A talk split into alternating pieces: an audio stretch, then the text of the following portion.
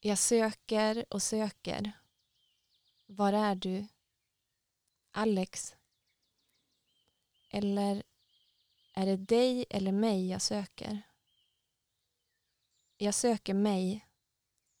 Den versionen av mig som kan navigera utan dig. Du är inte skyldig mig att leva. Ditt liv var bara ditt. Och en stund fick jag surfa på din båg.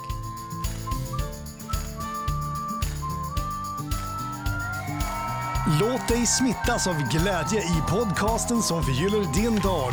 Välkommen till Glädjepodden med Sandra och gäster.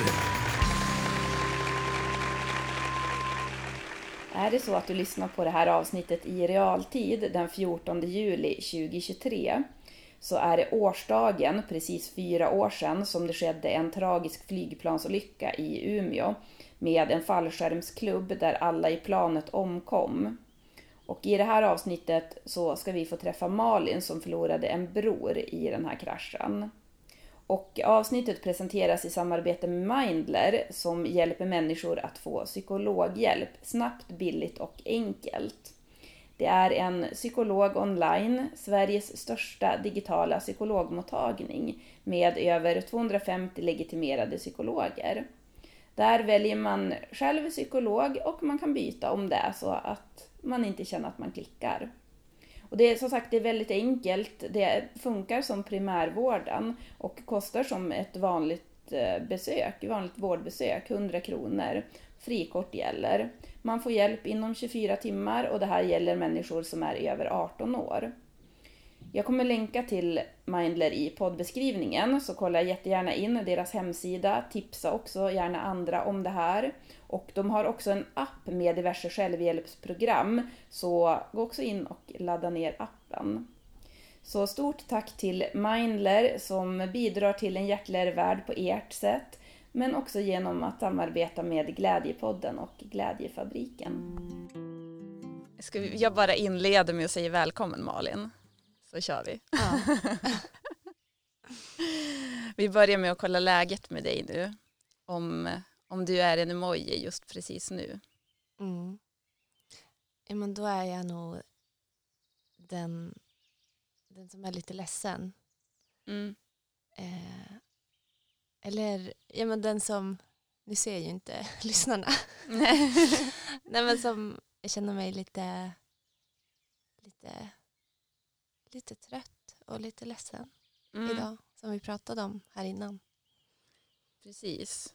Den här som har lite så här att den, ja ögonen neråt. Så. Ja, exakt. Titta ner lite och ja, ha huvudet ner lite grann. Mm. Just det.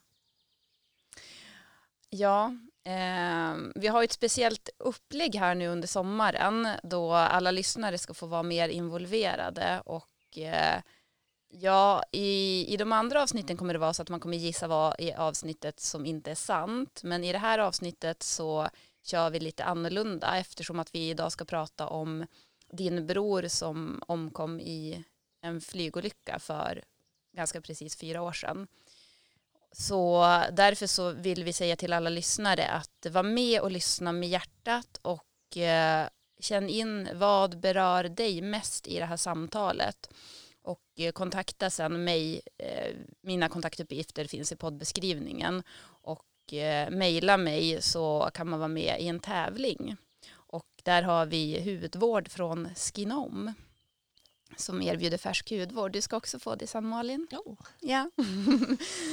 Så det vill vi uppmuntra till. Lyssna med hjärtat. Och sen ska jag också passa på att säga att alla lyssnare får 45 dagars gratis ljudbokslyssning på Nextory. Det hittar man också i poddbeskrivningen. Och alla lyssnare får 15% rabatt på Glimja som är ett e-handelsföretag inom hälsokost och bara har rena, fina hälsokostprodukter. Så kika in poddbeskrivningen. Där kommer vi också lägga ut. Vad vill du att vi ska lägga upp när det kommer till dig, Malin? Oj. Ja. Nej, men man får gärna länka till...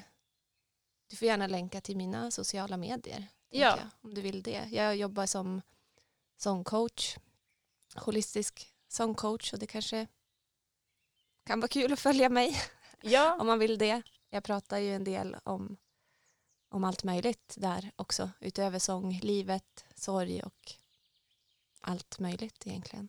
Mm. Ja, men vi länkar, och visst har du en hemsida också om man vill kolla in dina sångkurser. Ja, precis. Jag tänkte faktiskt på det. Vi hade ju en glädjeauktion här för några veckor sedan där vi samlade in pengar till fara på sjukhuset, och då var ju du så snäll att du var med ett presentkort som vi då aldrig auktionerade ut, så det kan vi ju passa på att göra nu. Mm. Vi har ju en nystartad Instagram också för glädjeauktion, bara för att jag inte vill spamma så här i Glädjefabrikens Instagram med sådana saker. Och sen så är det ingen risk eftersom att jag inte ens har lagt ut någonting där än. Men då tänker jag att då gör vi det med din sångkurs. Mm. Berätta kort om den. Ja, men det är ju... jag är så pepp på den just nu, för jag har haft jättemånga som anmälde sig på min sommarrea. Det var väl typ i samband med den där aktionen.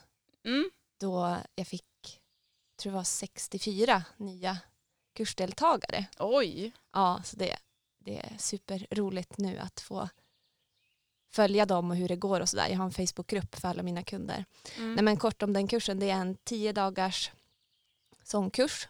Man måste inte göra den 10 dagar i rad, men den är upplagd att vara väldigt konkret, kan man säga. Att det är en lektion, en videolektion, och sen är det ett övningsschema på precis som man ska göra. Så att det är ju, alltså jag är väl nästan chockad hur mycket resultat som folk får av den där kursen egentligen. Ja. Och det är alla mina bästa övningar inom andning och stöd som egentligen hjälper med allt. Så man vill få luften och räckan och högre toner, bredare register. Gud, jag känner mig inte inne i jobb-mode just nu. Men ja. Ja, men det låter ju jättebra. Och man gör den då online. Ja, precis. Men det är ju också jättebra, tänker jag. Att om man vill testa och så är man lite så här, lite blyg kanske. Eller? Ja, men det finns ju många kanske lite oväntade fördelar. Många kan ju vara lite så här anti att det är online. Men upplever ju att de får... de får ju de här verktygen och får tid och ro att testa det för sig själv utan att någon ser på. Det finns fördelar med det också, för det är så himla viktigt att känna in sig själv och känna hur sångtekniken funkar i ens egen kropp, och det är ju verkligen fördelen med att göra den här processen för sig själv. Men sen såklart, jag har olika upplägg på den här kursen. Det är klart att det också finns ett värde att få hjälp. Men det kan ju vara ett första steg. Ja, men precis. Och den har ett värde av, vad var det? 15,90. Ja. Mm. Ja, men då kör vi auktion på den. Det kan man också mejla in om man vill lägga ett bud. Ja, men nu sänds ju det här avsnittet fredag 14 juli. Och det är då 4 år sedan precis som det var en flygkrasch i Umeå med en fallskärmsklubb där alla omkom. Och visst var det så att din bror var piloten? Ja. Hur känner du nu så här just nu då 4 år senare? Ja. Nej, men det var väl lite som vi pratade om innan, att men jag är ju här för att jag har ett behov av att prata om de här sakerna. Jag har ganska mycket allmänt behov av att prata om mina känslor och prata om saker och ting här i livet. Och jag har ju också valt att vara väldigt öppen med min sorg och prata om den, skriva om den. När han dog så skrev jag ju väldigt mycket på min Facebook, och jag har också delat mycket i mitt företags kanaler om det, har varit väldigt öppen med det. Och så tänkte jag att men nu har det gått 4 år, och jag har ändå haft tid där det har känts mycket lugnare med det här. Det har känts enklare att prata om, och det har känts... om enklare menar jag att det inte alltid har varit lika känslosamt för mig att prata om det. Och ja, nu som jag sa med den där emojin, alltså nu känns det nu känns det lite grann som att jag är tillbaka i att det är jobbigare igen. Mm. Och sen kan ju det ha många orsaker. Jag minns att det var väldigt, väldigt jobbigt inför första årsdagen till exempel. Men att det har känts lite lättare varje år. Mm. Men jag vet inte om det är årstiden också, att det är sommaren och att det är flygplan hela tiden tycker jag nu i luften. Så att man blir påmind liksom. Och det var ju den där sommaren när det hände, så var man ju som i en, ja, vad ska man kalla det? Alltså en egen liten värld. Ja. I en lång krisbubbla liksom. Och ibland funderar jag på om kroppen bara liksom känner igen det när det är sommar. Mm. Just det. Känslor har ju som en förmåga att sätta sig i kroppen. Mm. Ja, så du tänker att det är det nu, att det så här börjar närma sig årsdagen och så är det att du blir påmind? Ja, kanske. Men också att livet händer, att det är... jag kan ju uppleva att när det händer saker som är jobbigt i mitt liv så blir det mycket värre med sorgen. Alltså det blir som en liten loop, att jag är ledsen för någonting och då tänker jag att nu skulle jag behövt Alex, min bror då, Alexander som han hette. Och då blir man ju påmind varje gång, eftersom vi var så nära, eftersom han var så viktig för mig. Så varje gång det är något som är jobbigt, så förutom det jag går igenom just då eller det jag känner just då blir det liksom sorg då också som kommer upp. Så att ja, det är väldigt... Det är lite som en berg- och dalbana. Och sen tänker jag att det är också hur jag fungerar. Alltså att jag har väldigt nära till starka känslor. Både positiva, men både glada och ledsna känslor. Liksom. Mm. Vad hade du för relation med din bror? Mm. Ja, men vi var ju supernära varandra. Och han var ju verkligen mitt största stöd i livet. Min tryggaste punkt. Och en del av det var väl att det finns delar av mig som jag kände att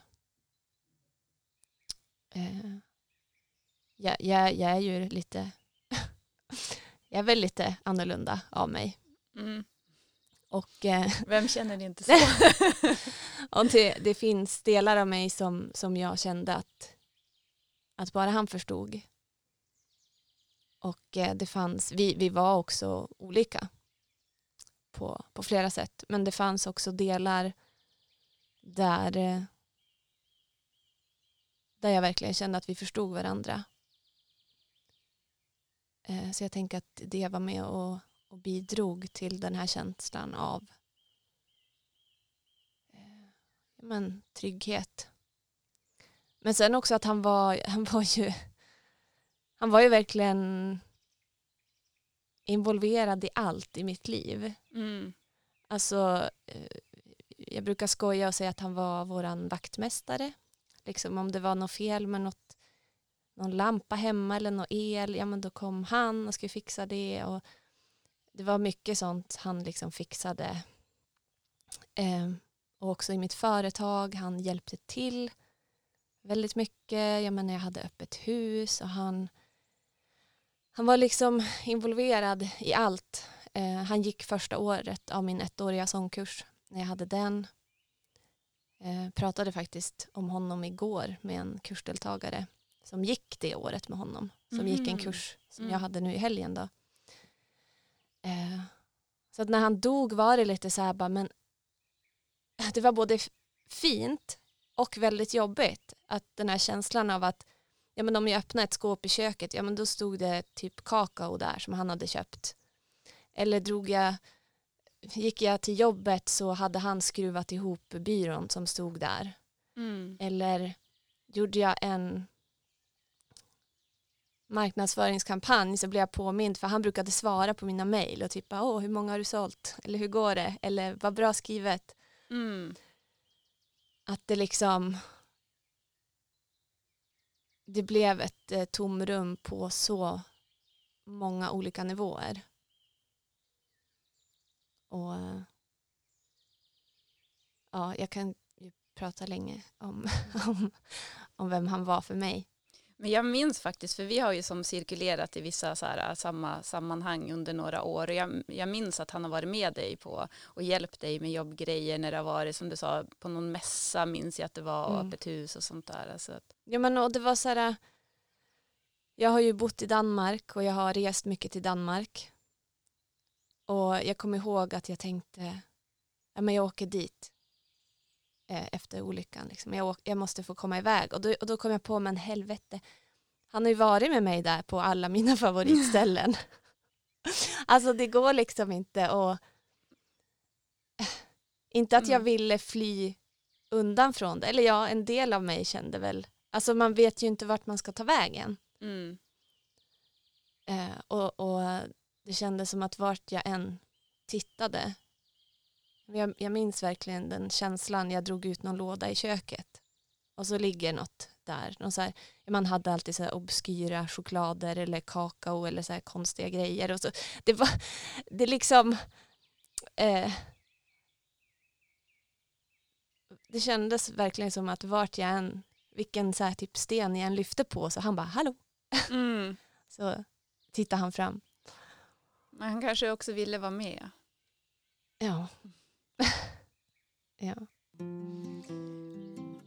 Hur var det då? Alltså det är ju så himla svårt att ens på något sätt kunna föreställa sig. Men jag tänker där när olyckan inträffade. Ja. Men det var ju som en process att få veta. Jag var ute i en stuga. Och så scrollade jag bara på telefonen. Jag skulle ta fram en klämmis ur skötväskan till min son som då var 1,5. Och så, ja, som man gör ibland, öppna telefonen, kolla Facebook, och så stod det då flygkrasch i Umeå med fallskärmshoppare eller något sånt där. Och så... Ja, jag visste ju att Alex flög för den klubben och han var ju så otroligt glad över det. Mm. Att börja flyga mer igen då. Som han hade velat göra. Och då jag ropade till min dåvarande sambo. Och jag sa, skulle Alex flyga idag? Och då sa han, ja, vadå då? Det är därför han inte kunde hänga med oss. Mm. Och det var väl där det började då. Att jag ringde han svarade inte, men han var inte så bra på att svara. Så att det betydde väl inte så mycket. Så. Men sen då, ja, jag började bara ringa runt massa. Och egentligen så var väl svaret redan då att han var död. Men jag tog inte in det då. Och jag... Ja, så vi bara sprang till bilen och började köra till mina föräldrar. Och det var jag också som ringde mina föräldrar. Eller jag ringde och frågade om de hade hört något. från Alex och de bara, nej vadå? Så att, ja. Sen blev det ju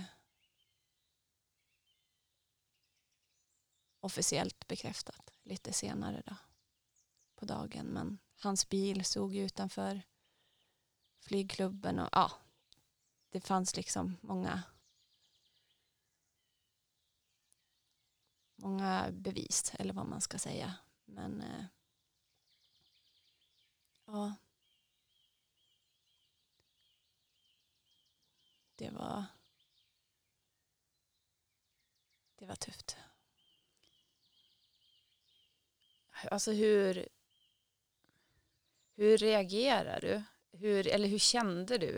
För att det känns som att det känns så himla overkligt. Mm. Nej men det... Alltså man blir ju psykotisk, tänkte jag säga. Nej men man blir ju... Det blir jättekonstigt med tid och med allt. Vi satt ju och åkte bil ganska länge. Och vi körde åt fel håll ganska länge. Jag visste inte vart vi var. Och så min sambo kollade kartan. Och så, ja, det blev liksom... Vi körde bil väldigt länge. Mm. Innan vi kom fram till mina föräldrar. Och det var ju... Jag minns att jag pratade i telefon med en kompis till Alex som sa, han ringde bara, jag beklagar. Så här. Och jag bara, nej men alltså, jag minns att jag bara, nej men jag kan inte ta in det här nu. Eller alltså, han kan inte vara död nu liksom, när jag sitter i bilen. Mm. Eller vad ska jag göra då? Och jag minns att jag sa till min sambo att stanna bilen, och så tänkte jag bara, jag springer ut i skogen och typ kasta mig. Att jag bara, då gör jag väl det då, eller vad ska jag annars göra? Men han stannade inte bilen, så satt jag i baksätet med min son och bara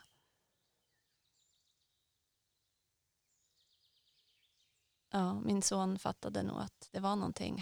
Han satt bara liksom och var lugn och typ tittade på mig. Ja. Och jag minns inte om jag grät, men jag minns att jag liksom ja men jag satt ju så här. Jag hade ju det här i huvudet, så de här orden som jag har pratat om tidigare i andra sammanhang, att lämna mig aldrig, att jag liksom bara satt och rabblade det i huvudet. Mm.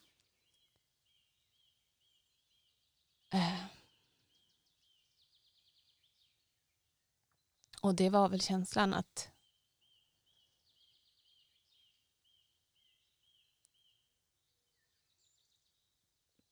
på något sätt så kändes det ju som att dö själv.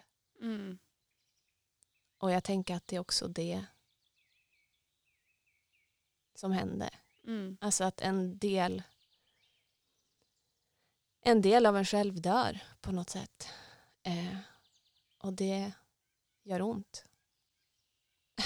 Alltså man hakar ju upp sig på olika saker. Till exempel att varför kan han inte ligga på sjukhuset nu? Och så kan man åka dit och så kan jag göra någonting. Mm. Men det var bara redan klart. Han var redan död.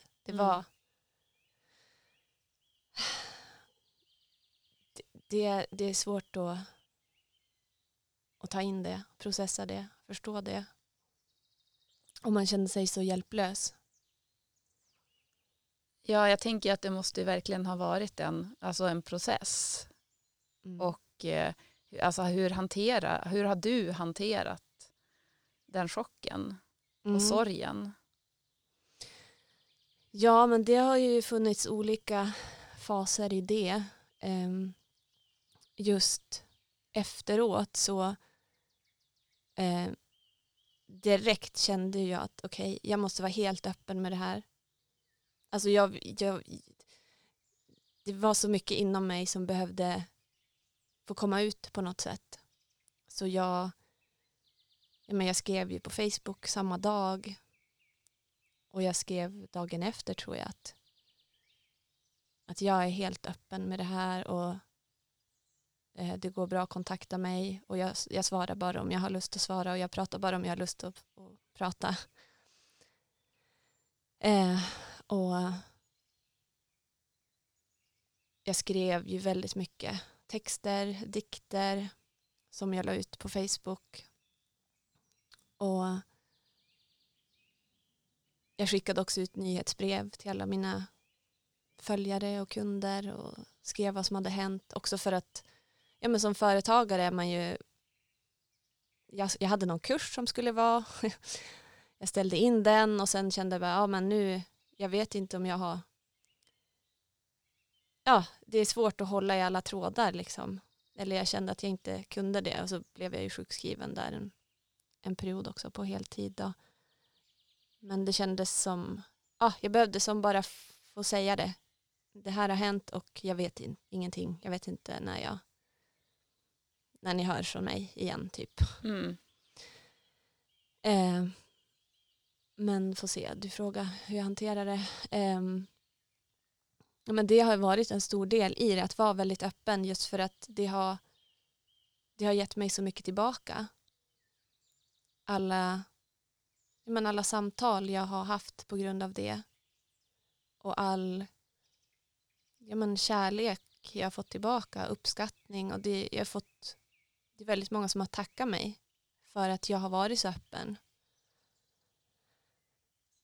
Och bara att få ha de här samtalen och spegla sig i andra och prata med andra och få... För mig har det ju handlat jättemycket om att bara få ut det här som är inom mig. För det känns som annars så kommer jag explodera om det inte får komma ut på något sätt.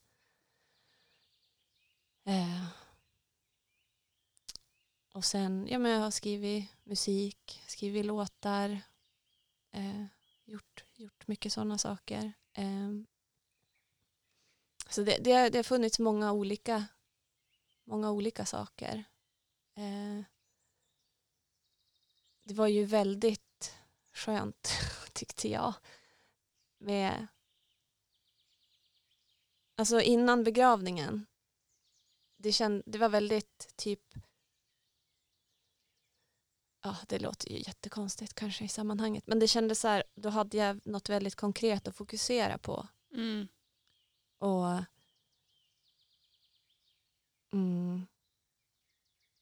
Ganska nyligen innan han dog så hade jag en konsert i mitt företag för min 1-åriga sångkurs som Alex var på. Och efter den då sa han att, du Malin, jag har kommit på nu att jag vill gå på fler konserter, för det var jättekul. Jag vill gå och se mer livemusik, för det var så kul att vara på konserten. Så då tänkte jag, okej, Alex, nu kör vi, nu ska du få en konsert liksom. Mm. Och jag byggde upp liksom att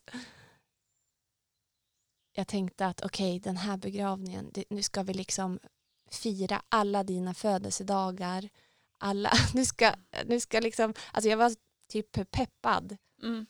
Och jag satte ihop ett band på 6 personer och vi repade in låtar. Och det kändes väldigt meningsfullt för mig, och ett sätt att ha något att fokusera på och kanalisera min energi mot liksom.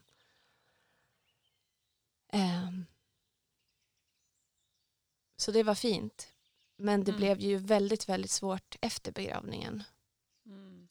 Att jag kände så här, jaha, varför går alla hem? Alltså jag minns att det kändes väldigt jobbigt när folk åkte hem från begravningen. Jag kände bara, varför det? Mm. Alltså ska vi inte hålla på jättelänge nu? Ja. Och kan vi inte ha en till om en månad? Mm. Och varför har vi inte... Jag kände så här, vi har ju jul och nyår och massa olika saker så här. Och högtider och ritualer i våran kultur. Men varför tar det slut här nu? Kan vi liksom inte ha nu en begravning varje månad, och så efter ett år kan man väl ha varje kvartal, och sen kan man väl ha varje år. Alltså jag minns, jag tänkte jättemycket på det där. För vad fan ska jag göra nu annars? Mm. Vad ska jag göra av allting? Mm. Ja, vad intressant. Vad gjorde du då? Ja, men jag tänker det är mycket det jag redan har sagt. Att jag fortsatte skriva, prata om det.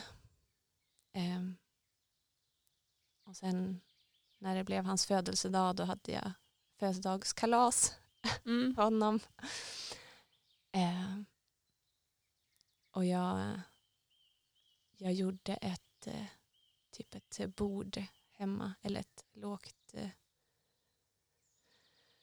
Jag gjorde som en hel plats. Jag vet inte vad man ska kalla det för.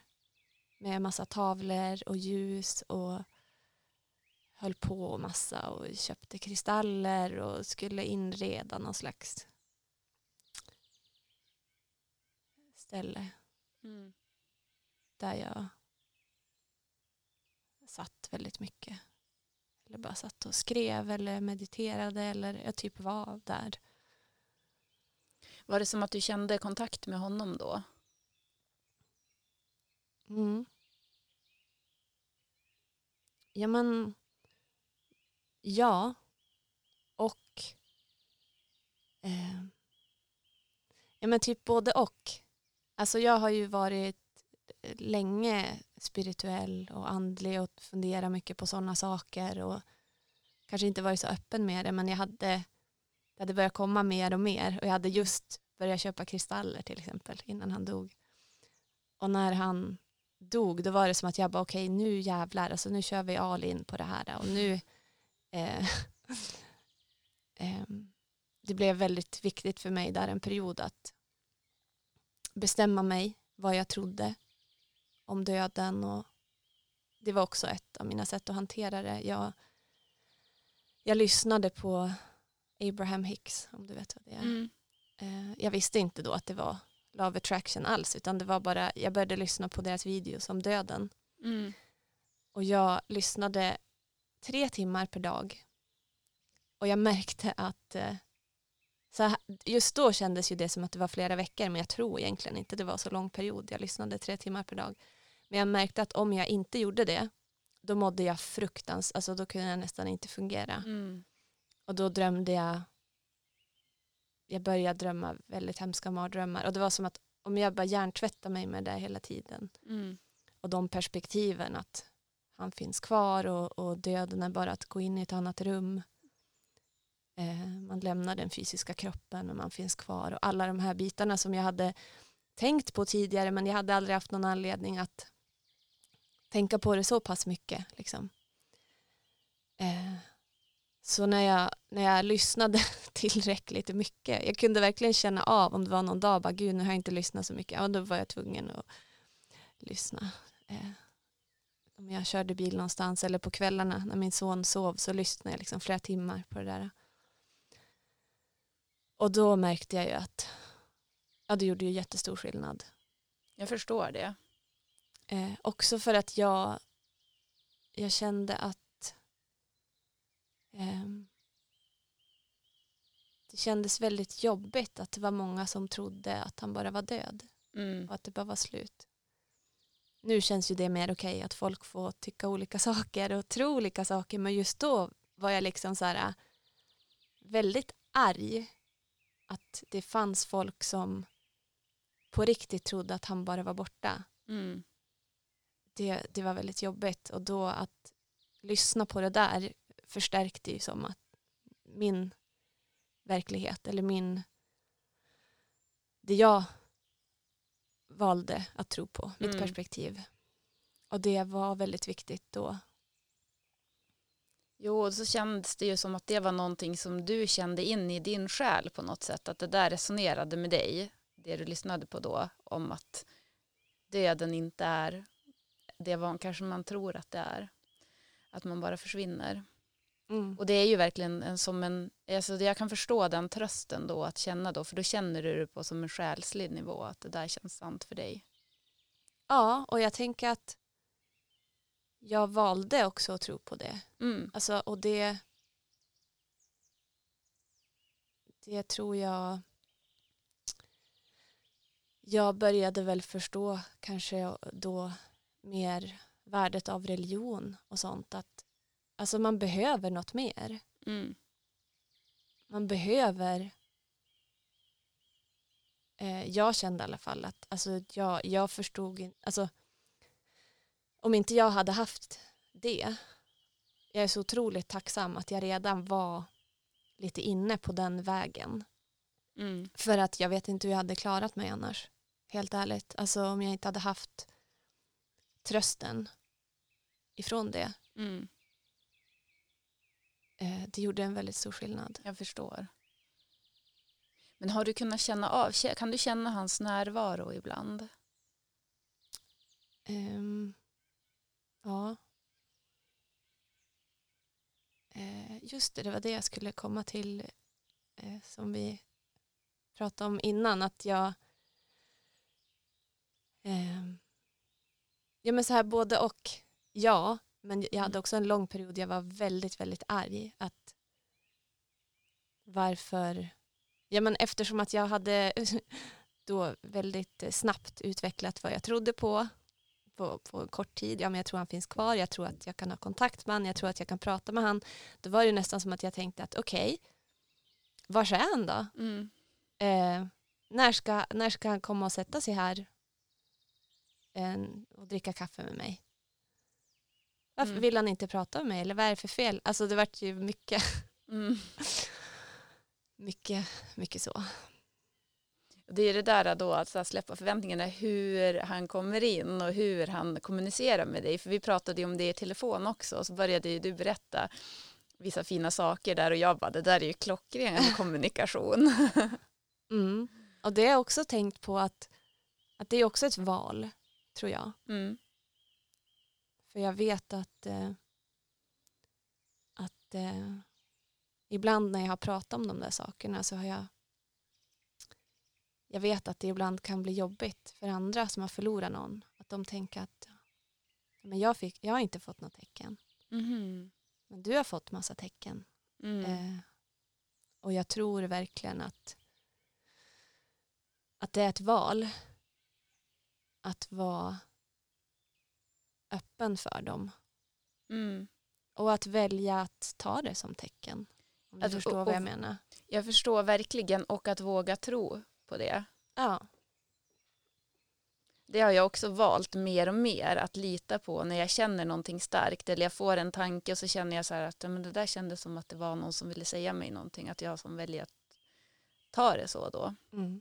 Men det är ju någonting man får utveckla och i sig själv. Ja. Men eller som du säger, precis, det är faktiskt ett val. Ja men precis, och det kan få vara så. Ja. För vissa tänker liksom att ja men det där, man hittar bara på det för att trösta sig själv kanske. Ja. Ja men det är väl jättebra i så fall. Ja. Exakt. Och om det känns bättre för en själv att känna så här att men jag vet att jag inte hittar på, då kan man ju välja det. Ja. Precis. Ja.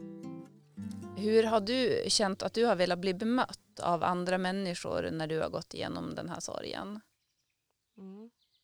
Det här har jag tänkt väldigt mycket på. Mm. Ja. Jag har framförallt velat att folk ska prata med mig om det. Och jag har tyckt att det har varit lite jobbigt när det har känts som att folk aktivt undviker det. Eller aktivt undviker att säga något om Alex. Eftersom att jag vill ju inte låtsas om att han inte har funnits. Mm. Men jag har verkligen... Jag var ganska mycket frustrerad. Jag har också fått väldigt mycket bra bemötande, ska jag säga. Och jag tror att det har hjälpt väldigt mycket att jag har varit så pass öppen. Det har gjort det enklare för folk att veta hur de ska bete sig runt mig. Mm. Men jag har också varit frustrerad. Och där har jag ju fått påminna mig själv om hur jag var. Jag har också haft människor runt mig som har förlorat.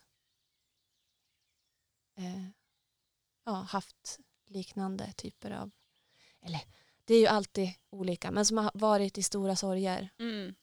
Och jag har ju inte alls...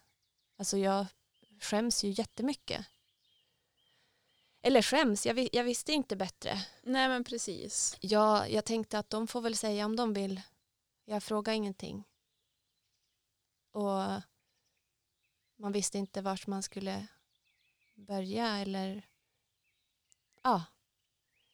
Så att det har jag ju fått påminna mig själv om när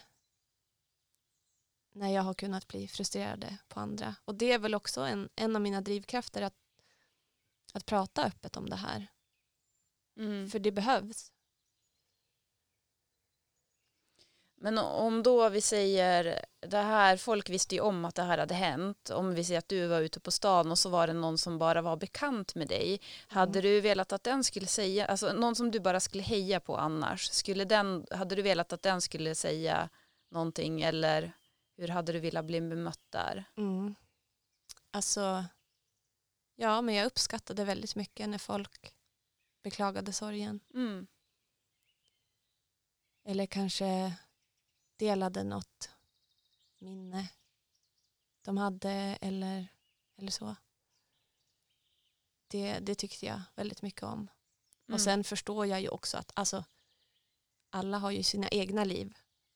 Alla kan ju inte liksom bara, oj, nu måste jag höra av mig till Malin. Alltså, nu pratar jag med de bekanta och sådär. Mm. Även om det var många som gjorde det. Jag uppskattade det väldigt mycket.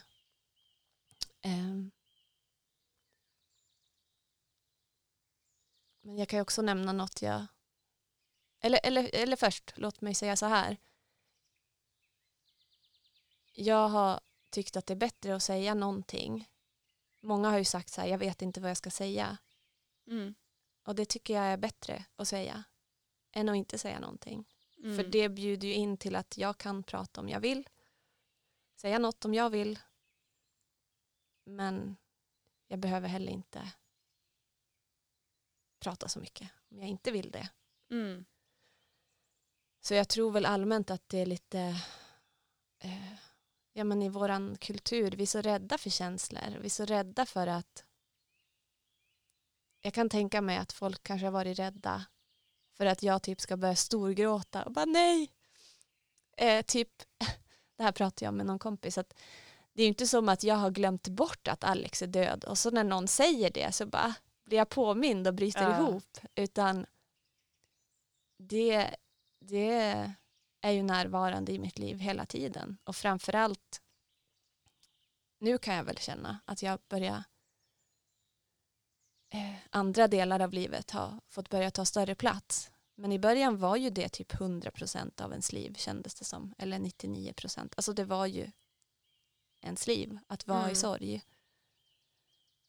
Så att det var ju bara naturligt att prata om. Mm. Men jo, apropå vad man, om jag ska säga något jag tycker man inte ska göra. Jag såg faktiskt så här på Facebook det var som en cirkel och en slags... Ja, det var grafik liksom. Och det bara satte fingret på något som jag har känt. Men det kanske inte... Ja, satte fingret på någonting. Där det stod att dumpa utåt i cirkeln. Eller det var på engelska. Mm-hmm. Så... Ja, men... Det var ju många som dog i flygkraschen och det är en ganska dramatisk händelse som jag vet påverkade många. Men det blir ju konstigt om någon som inte är anhörig till någon ska beklaga sig till mig om hur jobbigt det var för dem. Mm. Att det var en flygkrasch. Just det. Är du med på vad jag tänker? Eller liksom, nu har inte det här hänt så mycket. Men ja, jag tänker att det är väl det enda man ska försöka undvika, att dumpa utåt i cirkeln. Jag var ju långt inne i cirkeln, jag var nära Alex. Mm.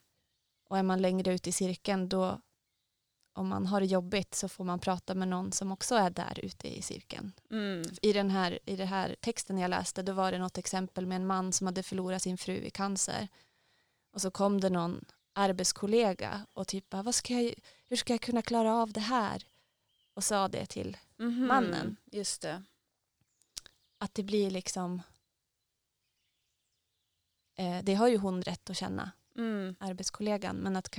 Men att då ta det utåt i cirkeln. Med en annan arbetskollega kanske. Ja. Mm. Och där tänker jag på det du sa, det så här, att det är fint om människor delar minnen. Så hade då arbetskollegan kommit och sagt att ja, det har varit så fint att ha henne och jag kommer sakna henne och så. Det är ju en helt annan vinkling utav det. Exakt. Mm. Men jag menar kanske mer det här söka stöd eller beklaga sig. Alla har ju rätt till sina känslor, alltid. Men att kanske vara lite mindful. Vad heter det? Att vara lite försiktig med vart man riktar det. Precis. Och det är också en sån där sak som är, det är jättebra att du tar upp det, för det är ju inte så lätt att veta innan man vet det. Nej men att precis. Och jag tänker också, nu när jag säger det här, jag tänker också så här, det är ju okej att göra fel. Ja. Det blir ju fel också, och jag tycker inte att jag har agerat så bra alltid. Allmänt har väl jag också gjort fel i livet och med det här och så. Men det är just därför som vi behöver prata. Mm. Precis. Och jag tänker också, och jag vill ju också lägga till bara att allting jag säger nu, det är ju mitt perspektiv. Alltså alla, det är inte som att jag kan prata för vad alla tycker som går igenom något sånt här. Utan det är mina tankar. Mm. Jo, för man kan ju också våga fråga att hur vill du bli bemött? Ja, hur vill du ha hjälp i det här? För det behöver inte bara handla om att det är någon som har dött, utan det kan ju vara andra kriser människor går igenom, och att man vet ju aldrig hur en annan person, ingen vill ju säkert bli behandlad exakt som jag vill bli behandlad. Nej, och det kan ju vara fint att fråga då, så här, men Malin, hur vill du att jag ska, hur kan jag hjälpa dig? Ja men precis, det är också något jag har tänkt på, att alltså det blir ju lurigt, för att det är också svårt att, alltså hela den här kulturen, tänker jag, i Sverige. Jag tror också att det kan vara svårt för människor att erbjuda hjälp, eftersom att vi vet att folk är dåliga på att säga nej. Mm. Och då blir det som att tränga sig på. Mm. Förstår du hur jag tänker? Ja. Det är som att tränga sig på, för man litar inte på att andra kommer säga nej tack. Mm. Ja, om du känner att du vill inte prata om det här, då säger du. Ja, precis. Just det. Ja, men jag tror det ändå, det är så här, det ligger mycket i det du säger, att om folk ändå bara lite så här ger någonting, även om man inte vet, för att hur ska man kunna veta? Men jag tänker att om det hade varit jag, så skulle det kännas väldigt fint bara med försök. Mm. Absolut. Och jag uppskattade ju otroligt mycket alla som hörde av sig, oavsett hur. Liksom. Mm. För vissa i sorg kan ju vara så att de vill gräva in sig en stund och bara gå in i en grotta och vara där. Mm. Men det behöver inte betyda att de inte uppskattar ändå att någon skickar ett hjärta eller vad det kan vara. Precis. Och jag tror att det där har jag tänkt mycket på. Att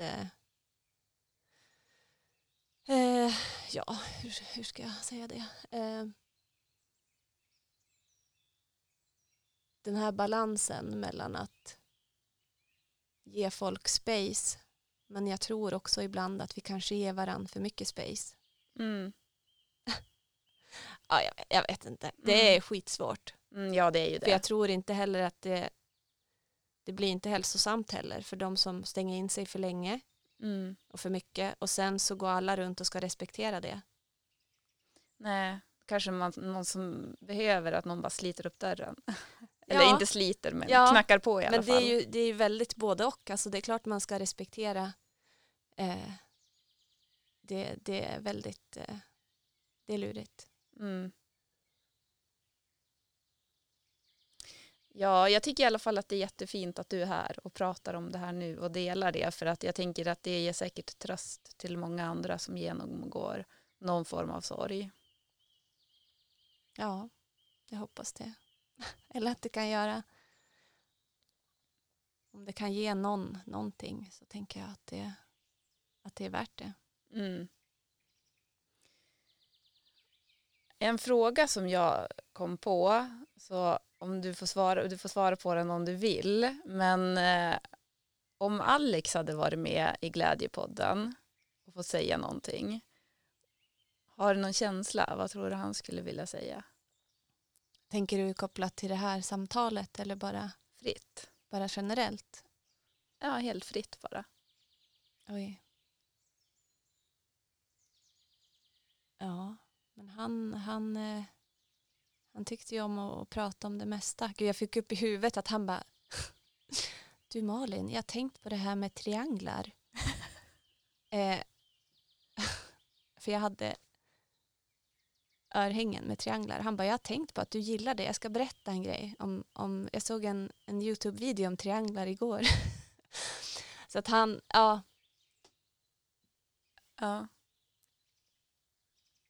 Var det någonting han har sagt eller var det någonting som du bara hörde han säga nu?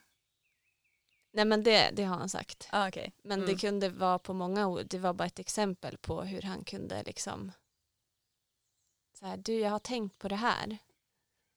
Kan vi prata om det? Så att det finns nog många spännande samtal som han hade kunnat bidra med. Men det jag tycker det är roligt också så här, du vet att bara så här, om man bara skulle spela in ett samtal som handlar om trianglar. Det skulle ju vara jättekul. Ja, men det är det som är grejen, tänker jag, att han hade kunnat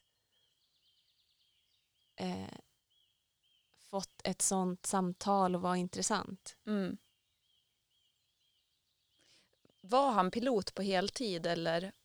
Nej. Men det var väl en av hans drömmar. Mm. Vad gjorde han i övrigt? Han jobbade i ett forskningsprojekt. Eller jag tror att det var 2 olika där på slutet. Inom, det hade att göra med svampar och med tallar. Ja, men det känns så här, jag får som en känsla då så här, att ja, men verkligen då hade man kunnat sitta och prata typ ett poddavsnitt om en triangel eller om tallar eller någonting så. Alltså han var ju inte insnöad på trianglar, nu ska jag inte. Nej, men det säger som ändå lite så här, det ger som ändå en bild av bara så här. Ja. Ja, men han var väl intresserad av det mesta. Och han ja, men det som var så fint med honom var ju hur han verkligen hade tid för andra människor. Det är ju väldigt många som han berörde på grund av det. Det är många som hört av sig sen han dog och som man har pratat med. Och jag kom att tänka på specifikt en kvinna som skrev till mig att jag träffade bara Alexander en gång och jag tänker på han nästan varje dag.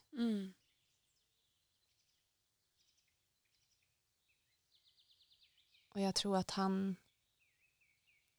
jag vet att han verkligen fick människor att känna sig sedda. Vad fint. Jag tänker vi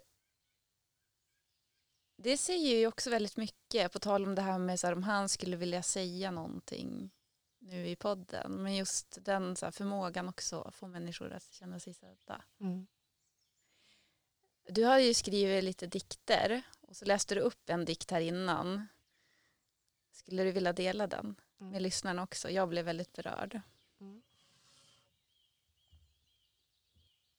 Och den här, jag ser datumet här. Det här skrev jag 27 november 2019.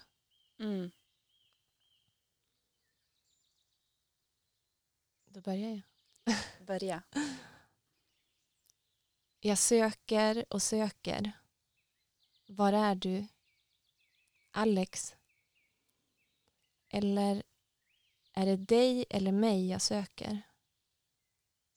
Jag söker mig. Den versionen av mig som kan navigera utan dig. Du är inte skyldig mig att leva. Ditt liv var bara ditt. Och en stund fick jag surfa på din båg. Mm.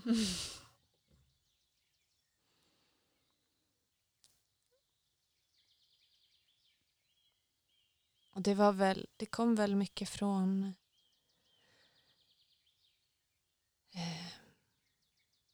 tankar kring, eller all ilska över att han var död. Har du någon gång känt att du har varit arg på honom? Ja. Mm. Såklart känns det som att han är död. Mm. Det har varit arg över. Att vi inte, men att han,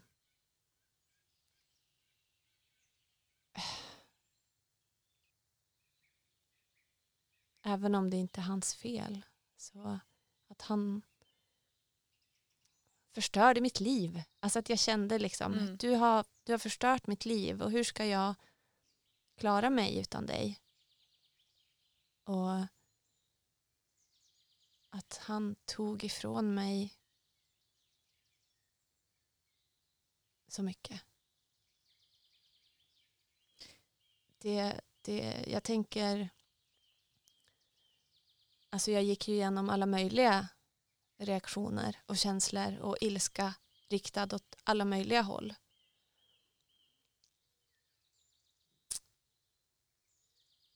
Vilket jag tänker bara är en del av det. Inget man kan eller ska försöka förklara bort liksom, med logiska argument. Men det här blev som ett...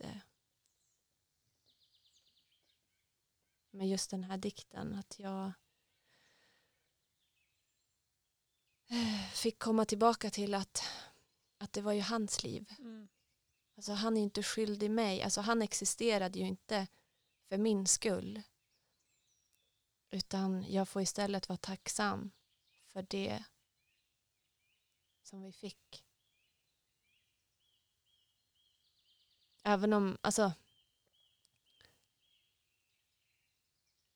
om det är väldigt svårt att förlora det som är viktigt för en, så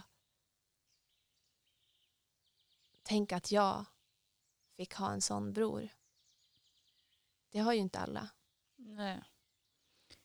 Och jag tänker också att sånt där är som evigt. Att om det är, man har haft en relation som har varit verkligen, för det har vi ju alla, man kanske har mor- eller farföräldrar som har gått bort och som man verkligen har varit nära. Eller vad den är för någonting. Men jag tänker att någonstans det som är i ens hjärta är evigt. Mm.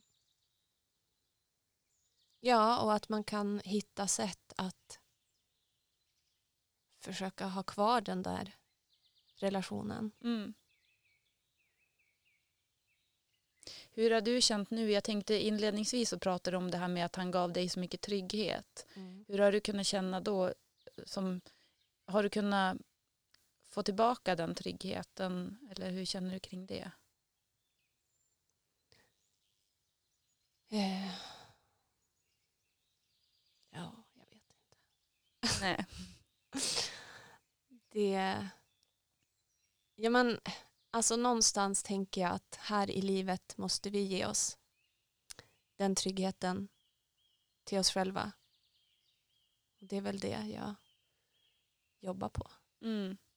Det är ju inte så hälsosamt heller om jag skulle bara jag tänker i ingen relation att liksom hänga upp sig på att en annan människa ska ge en det. Exakt. Även om man kan få det och det är fint, så just det här att försöka komma tillbaka till att ja, men som svar på min egen ilska när jag känt mig arg, att kunna svara till den att ja, men han är inte skyldig mig någonting. Mm. Utan det var hans liv. Det var ju hans liv. Om du förstår. Ja, men jag förstår, och det är därför jag blev så otroligt berörd av den där också. För det är så himla fint. För det är som i din sorg, och så kan du ändå se det och komma fram. Det är ju... Och just det här att ja, men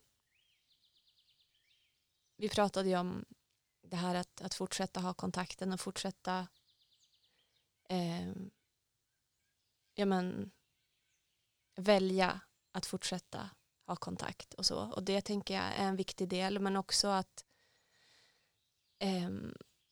ja, men som jag skrev där i dikten, att komma vidare i livet efter en sån här sak. Det handlar ju också om att komma vidare i sig själv. Vem är jag nu? Mm. Vad ska jag göra av det här? Inte bara liksom, varför är du död? Varför är du inte här? Varför förstör du allt? Alltså man får ju känna de sakerna också, såklart. Men jag har ju också försökt fokusera på, och det låter ju jätteklyschigt, men så här, hur kan jag växa från det här? Mm. Och om jag kan få ut något positivt av det här, då tänker jag det. Mm. Alltså,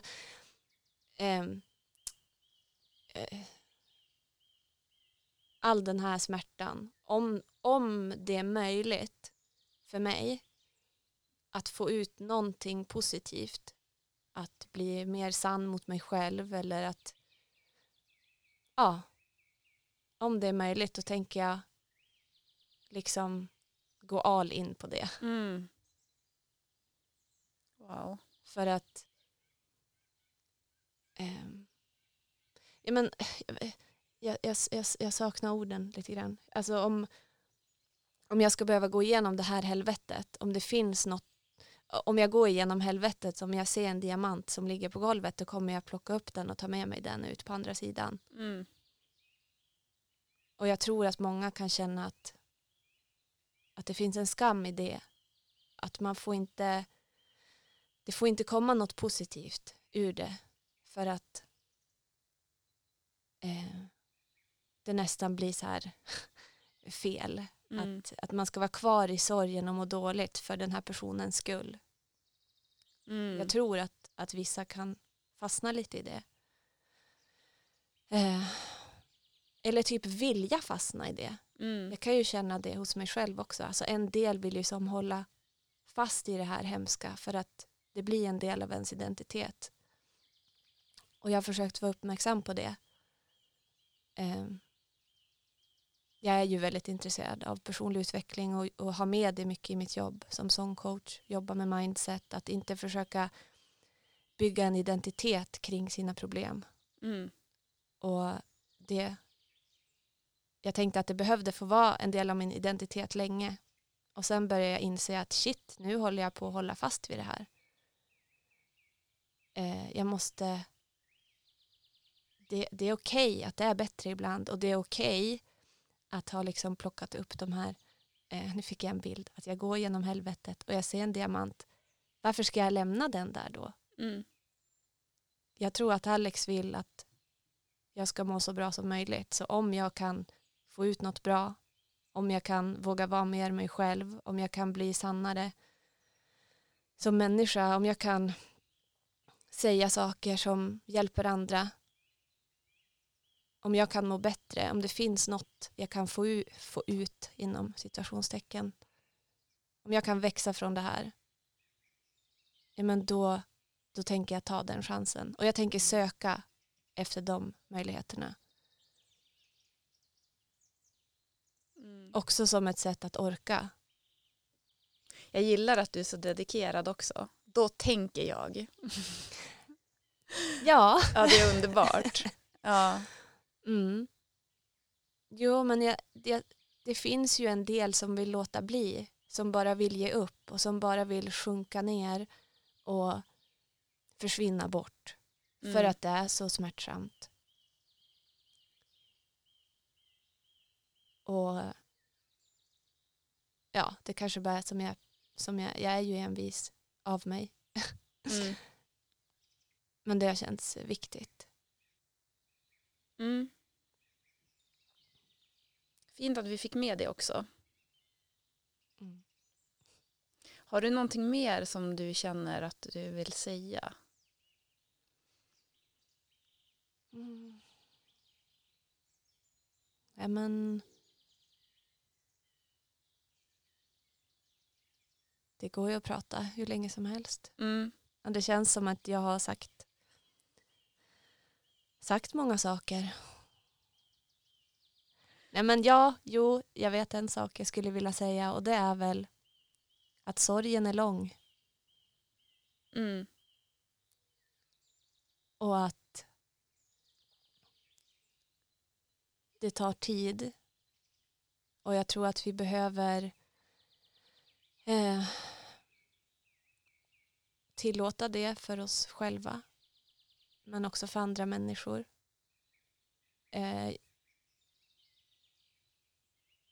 För mig kändes det som, jag tyckte det var så himla jobbigt det här ordet bearbeta sorgen. Vadå bearbeta? Det låter som att man knådar en deg och så är det klart. Mm. Nu står jag här och bearbetar. Mm. Och så sen så blir det klart liksom. Mm. Och det är ju inte riktigt så. Utan det är ju som något som kommer vara med mig hela livet. Och som kommer se olika ut. Men det finns liksom ingen... Det finns faser, men det finns ingen slutpunkt egentligen. Mm. Och att låta det få vara så. Exakt, låta det få vara så. Mm. Hur vill vi avsluta då? Om vi ska sammanfatta det här avsnittet så... Nu blir det lite så här också, som att jag känner lite så här, gud vad ska jag säga? Alltså som, så här, som du vet folk kan känna när man ska... Alltså, för jag tror att det ligger verkligen i oss människor att bara, jag vill inte säga fel, för det här är så himla känsligt ämne. Så, och nu fick jag ett litet släng av så här, hur sammanfattar man det här fina? Det är som att det finns som inte riktigt ord. Nej. Men det kanske kan få vara så också. Ja. Vi har så höga krav på oss själva. Mm. Lite som vi pratade om mina tankar inför idag. Mm. Med min ledsna emoji jag pratade om där innan. Att jag tänkte att oh men gud, jag måste ställa in det här. För jag mår inte så bra idag. Och sen tänkte jag, men vad håller jag på med? Alltså måste vi, till och med när det kommer till ett sånt här samtal. Mm. Alltså det är klart om att det kan finnas tillfällen där man behöver göra det. Men att vi har de här kraven på oss att det ska bli så perfekt. Och att vi bara ska visa, det ska vara så välformulerat. Och det ska vara så, det ska bli så bra hela tiden. Det är klart att man vill det, men... Mm. Jo, men det blir som att man blir lite låst, kan bli låst i det också. Ja, och att det blir ett undvikande. Ja. Och att det blir att man bara... vi måste väl få visa olika sidor av oss. Mm. Och vi måste väl få vara människor. Mm. Som vi är. Mm. Jo, men precis. Mm. Jo, gud, jag har undvikit att spela in många poddavsnitt. Ja, så, men och jag tänker att någonstans får man ju lita på att nu blev det sagt det som behövde bli sagt. Mm, exakt. Idag, och hade jag varit en superglad emoji så hade det blivit andra saker sagt. Och det är också ett samtal som kan få finnas någon gång och som kan få ha ett annat värde än det samtalet som blev nu. Mm. Och det, av det som blev sagt idag så har ju det gått in i olika hjärtan på olika sätt. Och så får vi återigen då uppmuntra lyssnarna till att höra av sig. Mejla in vad som har berört just dig. Mm. Det sånt tycker jag mycket om. Ja. Att läsa. Ja, så mejla in om inte annat för Malins skull. Ja, det skulle jag uppskatta jättemycket. Mm. Ja, och sen så lägger vi ut då som sagt i dina sociala medier och